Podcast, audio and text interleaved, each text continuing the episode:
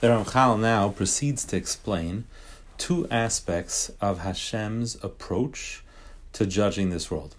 On one hand, the pasuk says, "Melech b'mishpat yamid aretz," meaning the the world or world order is maintained only through a king who upholds judgment and law. That's the king's job. That's a, cha- a king's directive to maintain law and order. And Hashem's Hashem approaches all forms of hashgacha and how he guides the world through din, through judgment, through mishpat, and through truth.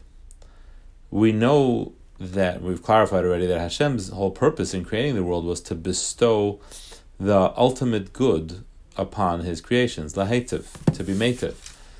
However, that love itself demands that Hashem carry out judgment in order to enable everybody to achieve their best possible self, their their potential.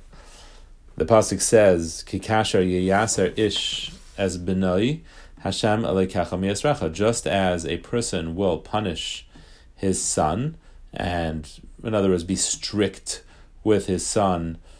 And why? Because he loves his son and wants him to succeed and knows that if he doesn't encourage him strongly and set boundaries, then he will never grow. So likewise, Hashem will exact judgment in order to perfect, perfect us and help us grow. The mishpat comes from a source of love, of ahava.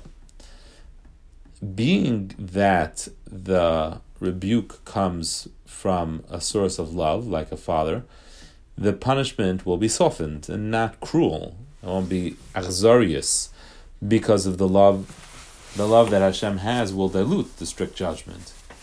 And secondly, at times Hashem will choose to overlook the strict letter of the law totally, as the pasuk says. Hashem said to Moshe Rabbeinu after the Chet Egel, "V'chanoisi es asher achain, asher arachim." I will choose to be kind to who I want to be a kind to, and I can have mercy on who I want to have mercy on, meaning even if it doesn't fit with the rules of din. Since Hashem wants us to have free choice, bechira, and, and He wants every person to be responsible for his actions and pay for them or receive reward, reward so in that way, Hashem, so to speak, has tied His approach to the world according to our actions, and depending on what we do is how Hashem treats us. But this doesn't mean to say that Hashem is controlled, chas v'shalom, as Hashem isn't affected by anything in the world. Hashem chooses to administer judgment in this fashion, and at times He chooses to override uh, the judgment process and will exert a form of Hanhaga known as Yichud Hashem. Yichud Hashem means Hashem is the only one who exists and there is no power but Hashem and there's nothing that has reality other than Hashem.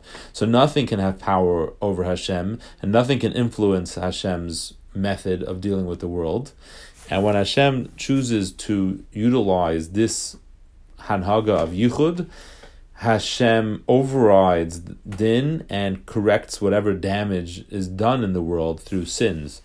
So that's the way Hashem kind of maintains balance and doesn't allow the world to self destruct. So, in summary, Hashem relates to the world in two ways. There are two Hanhagas.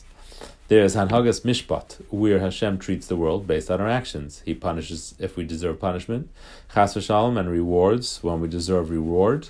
And that's the whole Vahayim Shemaya, that we say every day that if we do mitzvahs, we get rewarded and we get rain and we get parnasa, we get what we want, need.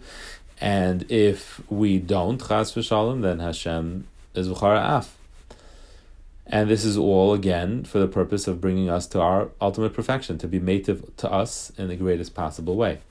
And then there's Hanhagas Yichud, where Hashem overrides the standard process and corrects the flaws of the world, regardless of what we do and thereby prevents the world of getting destroyed through mankind's sin. And that's what we refer to when we say Laman Shemoi bi'ahava.